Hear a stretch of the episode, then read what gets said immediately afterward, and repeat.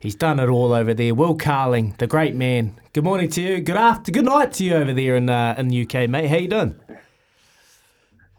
Very good. You? Ah, very well, mate. Uh, we're just ripping into a big day of sport as we build up to the big weekend, and uh, England are taking on Argentina. But look, the headlines, when you look, they aren't great reading in terms of English rugby fans. There is so much going on, Will, that it's hard to really understand it. The World Cup's coming this weekend, mate.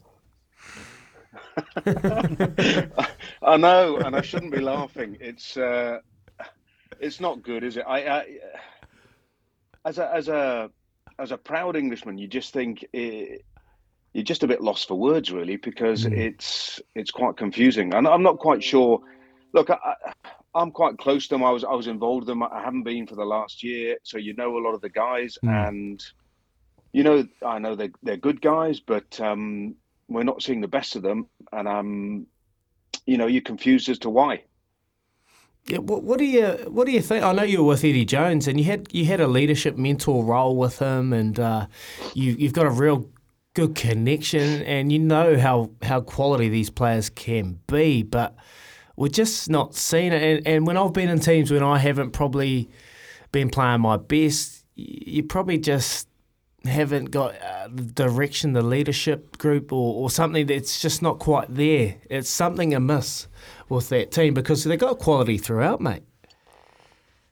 Yeah, and I, I think confidence is a is a mm. is a mm. big part of of any sport. I I also think, and I and I and I said it um, uh, to, to Eddie before he went, and I've said it to the RFU.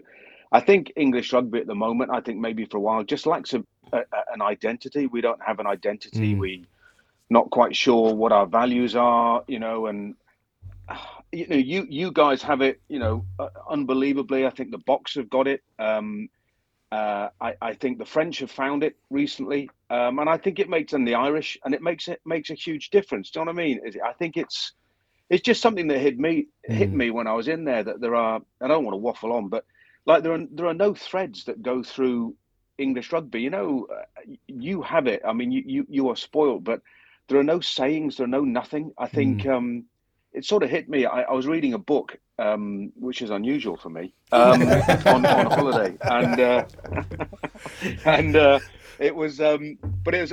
I got to know um, some of the um, the SAS guys when I was playing, and it was but it was from one of them and, and, his experiences in Afghanistan. And he'd come from the Paras, and when he first got to Hereford, where the SAS are based, he was in the pub early on, um, in one of the pubs, and he someone got a bit verbal with him, and he stood up and, and got a bit verbal. And one of the old guys grabbed him and went, "No, no, no, mate." He said, "Here, big dogs don't bark."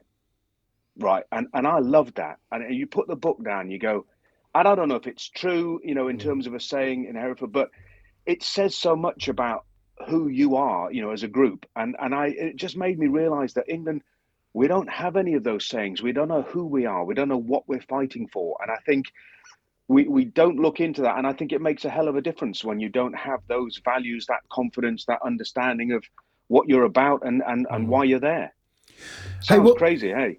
Hey, well, thanks for joining us this morning. So, so, where did it all go wrong? Like, how far back can you look at it? When they signed Eddie Jones to, to carry them through to the World Cup, he he gets the sack. They bring in Borthwick. Like, where did it go wrong for the English rugby? Um, uh, I, I, think um, it it started to go wrong, you know, before, before Eddie left um, for mm. for a, for a number of reasons. Um, I, I think you know, Eddie, when you when you look at the caliber of coaches, say that he had around him in, in 2019, and and that just slowly um, depleted, really, and and I think, you know, there's all sorts of reasons which it's not up for me to go into, you know, with Eddie, but um, you know, that wasn't great, and I, and know, Eddie, Eddie's a, he's a, he's a character, um, and I'm not, and I'm, uh, part of me, I'm not too sure he was very keen on the English. It's weird, isn't it? Um, he always used to make ji- he make jibes about, um, you know, the, the, English. It was always going on to me about, you know, you're soft, you're too polite, all that sort of stuff, and um, it's just like uh, I can't say what how I responded, but it just um, so he. Uh, it, it was a bit odd, but I, I think we had sort of but I think we've been unraveling, or not unraveling. I, I mean, you think, and I hate going on about in 2003, Clive, you know, he got it right, and then they got rid of him, politics and all that sort of stuff, and and English rugby's never really got it together since then. If if you look at the record, it's amazing. Well, well, you've been in, in the fold. You've been a player. You've been amongst the rugby fraternity for, for a very long time. What what what is the English identity that that you're after and, and that they've kind of gone away from? Do you know what? Uh, it, it, it's always hard, I think, uh, and it's not an excuse. You, you're never allowed up here, and mm. even down there. You never read about people being proud of being English. Isn't mm. it's weird, right? You're yeah. not, not allowed to be proud to be English. I think it's the hangover of empire, all that sort of stuff. But for me, even when I was playing, if you talked um, in a way of being proud to be English, you were arrogant, and and the English get um, labelled as arrogant very very quickly, uh, and a lot of the time it's fair, but mm. um, it's uh, but also we we don't have um that passion. I, I know the the people up here who talk about you know the Welsh and, and what it'd be like to be in the Welsh, and, and everyone loves it. You know, oh God, the Welsh are so passionate. The Scots are so passionate. You know, the Kiwis are so passionate, but no one talks about the English being passionate. And and I think deep down we are, but it gets buried. Mm-hmm. And I think so. For me, uh, we, we need to go back to who are we? Why are we doing this? And it, and what are the value? What are our values as a team? I don't think I would say we don't even know what, what those are. Well, ages ago, I talked to, or around the, around when uh, Eddie Jones left, I talked to Martin Gillingham and talked to Chris Foy about the uh, um, Steve Borthwick getting the job. Neither of them thought it was yeah. the right move. They thought it was a step backwards for English rugby. They wanted a Scott Robertson or someone like that to be approached reading recently that you know his whole game plan is the goal is to get a thousand kick meters per game. That's what he was doing at Leicester, which seems to be very old school type of rugby. Do you, do you think rugby is actually being let down by the old boys club at the top? Is that is that where you need to start looking? hey, I've got myself into trouble here before. uh, uh, I, I, I think um, there's a huge amount that needs to change um, in in rugby. Um, in the way it's run, I mean, if you look at it, you know, up in England, we've we've lost three clubs this season. Um, it, you know, we we do need it to to look at itself and work mm. out what I'd love rugby to sit down up here and go, where does rugby need to be? And this is probably even world rugby. You know, it's like, where does it need to be? What does it look like? And and working back, what structures, current structures, do we need to break in order to make it successful? Um, and, and, I do think uh, we we and this is across the globe. We we suffer from the sort of gentleman's club bit rather than how is rugby exciting? You know, the, the kids, the demographic, you know, the, the future people. How we, you know, up here we have some great guys and girls playing rugby, but we don't know who they are. You know, there's no great content up here. There's nothing that's exciting, that's stimulating the sort of the, the new, the new, the next generation. We're scared of the media. So there's so much needs to be done like that. I think in terms of England itself, um, oh, you know, everyone has an opinion on coaches, don't they? I know you, you, you guys, everyone has an opinion on your coaches, who's coming mm. in, and and all that lot. And um, I, I, think Steve has found it a lot harder th- than he thought, um, and I think there are certain bits. I, am a great believer. I, I, look at English cricket, um, and where I, I, probably have a slight difference of opinion with Steve. I think emotion and confidence and and trust and, and sort of what people might call soft skills are hugely important in team sport. Mm. Um, and and I think data helps. I think data confirms certain thinking and all that lot, but fundamentally, I think you've got to love playing the game. You've got to go out there and enjoy playing the game, taking risks, and, and wanting to win. I think that's what interests people when they're playing. That's why that's why any of us started playing sport in the first place. If you take that away and make it a really sanitized, sterile environment where it's just about data, where's the bloody fun?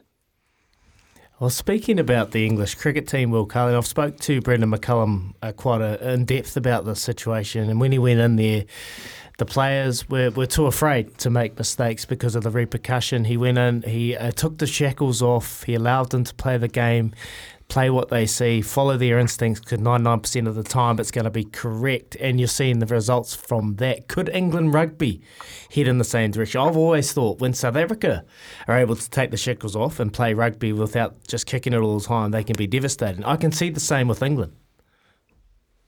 Yeah, and you know, as I just, I just think um, you you got to show that you trust players. Otherwise, Mm. why have you picked them? You know, trust them. You know, they're great players. Give them the confidence to go out. I, I mean, I heard, um, you know, I, I, talked to, to um, a few people around English, English cricket, and and in essence, they sort of said, you know, as you said, Brendon just said to them, guys, in the scale of your life, hopefully your test career is very short. Um, and he said, I want you to stop worrying about losing test matches or making mistakes. He said, instead, every time you go out, I want you to sort of take a deep breath and think, I want to do something today that's going to make me proud, my teammates proud. When I'm sitting having a beer in 10, 20, 30 years, I'm going to smile about this. And you think, what a great attitude, Mm. right? And I, and I love that.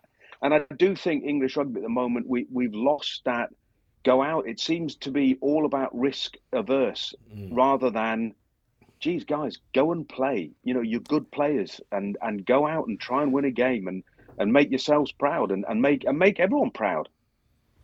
You know, well, when you think about it, three years ago the draw came out, and England is sitting on the right side of the, the draw. You're going to lose two of the big four out of France, South Africa, Ireland, New Zealand.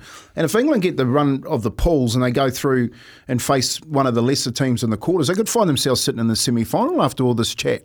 Um, where do where do the English rugby sit if that happens? Well, I know. I mean, it is unreal, isn't it? When you when you look at um, their their path to a to a semi final and um, compared to yours, you know, it's um, I'm really sad about that bit. But it's um, you know, No, you're uh, not. hey, it's, uh, What geez, that took a while, didn't it? Bloody I was thinking, he is a bit of a sad bloke. No to, oh, no, he's oh, the cheeky Will Carling's back. Uh, the sarcastic git.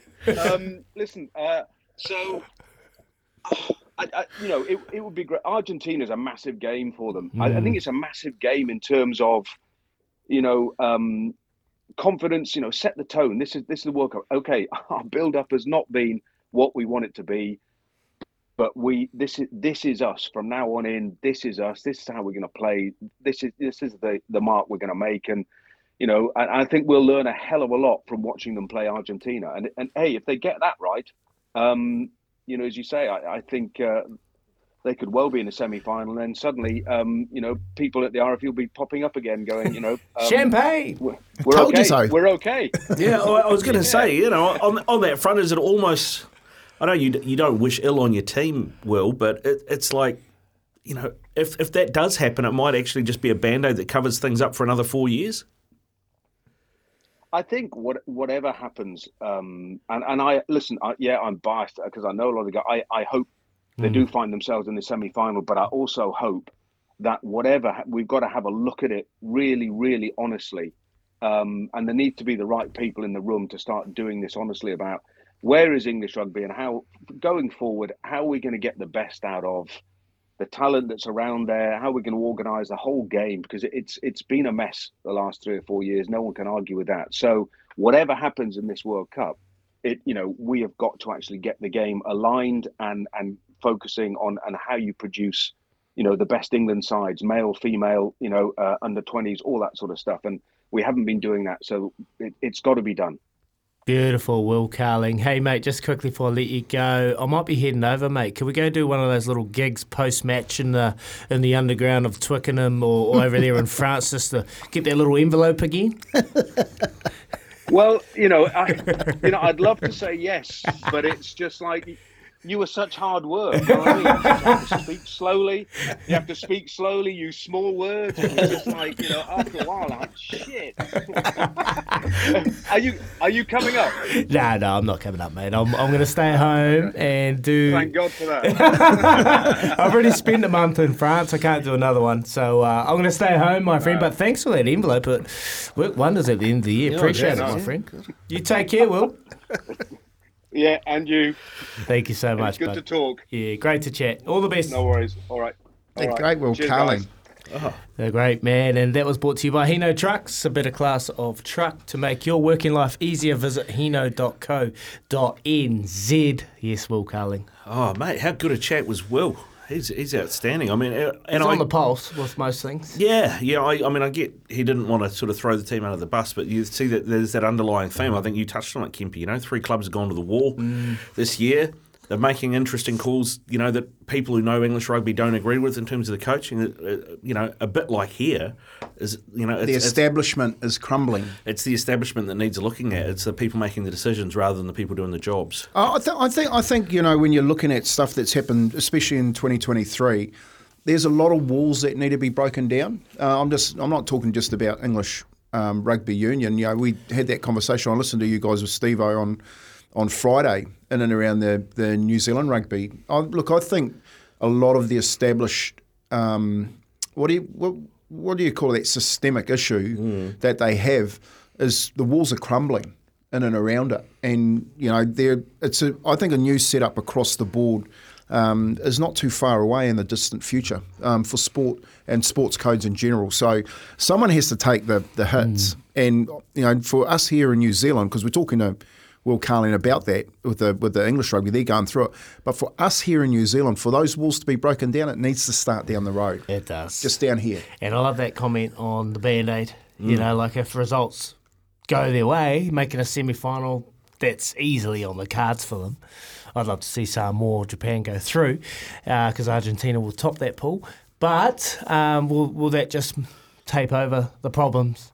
I think so. I think it's you know almost the best thing for English rugby is that they they don't get out of the pool. Then they have to look at it. You know they have to make changes. Uh, that said, Argentina are outsiders in that game. Two dollars five. Are they? Head no chance. Get on them. Head Two dollars and five. mate. They'll, Get they'll pump them. Yeah, They're the three big names Gonskis.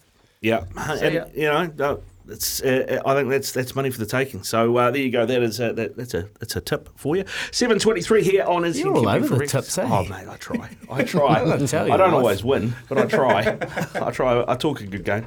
Uh, get your text coming through double eight double three or call us anytime 0800 150 811. You're listening to Izzy and Kempy for breakfast. Thanks to Chemist Warehouse, keeping you healthy this spring.